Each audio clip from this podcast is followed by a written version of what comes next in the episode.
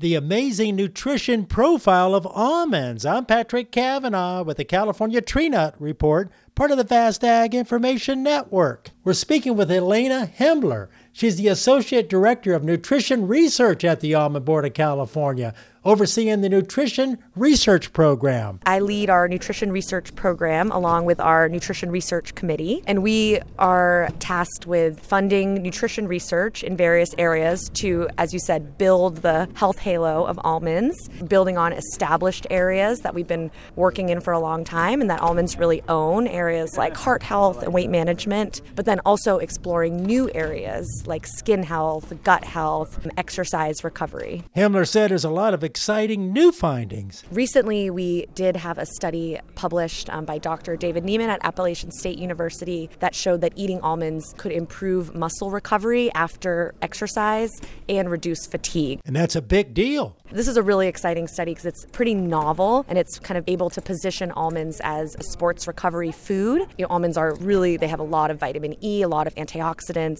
and these molecules called polyphenols, which are really powerful compounds in plant foods that have antioxidant and anti-inflammatory effects. So because of this kind of really nutrient-dense package that you get in an almond, there's a lot of potential for improving exercise recovery. With the Ag Information Network, I'm Patrick Cavanaugh.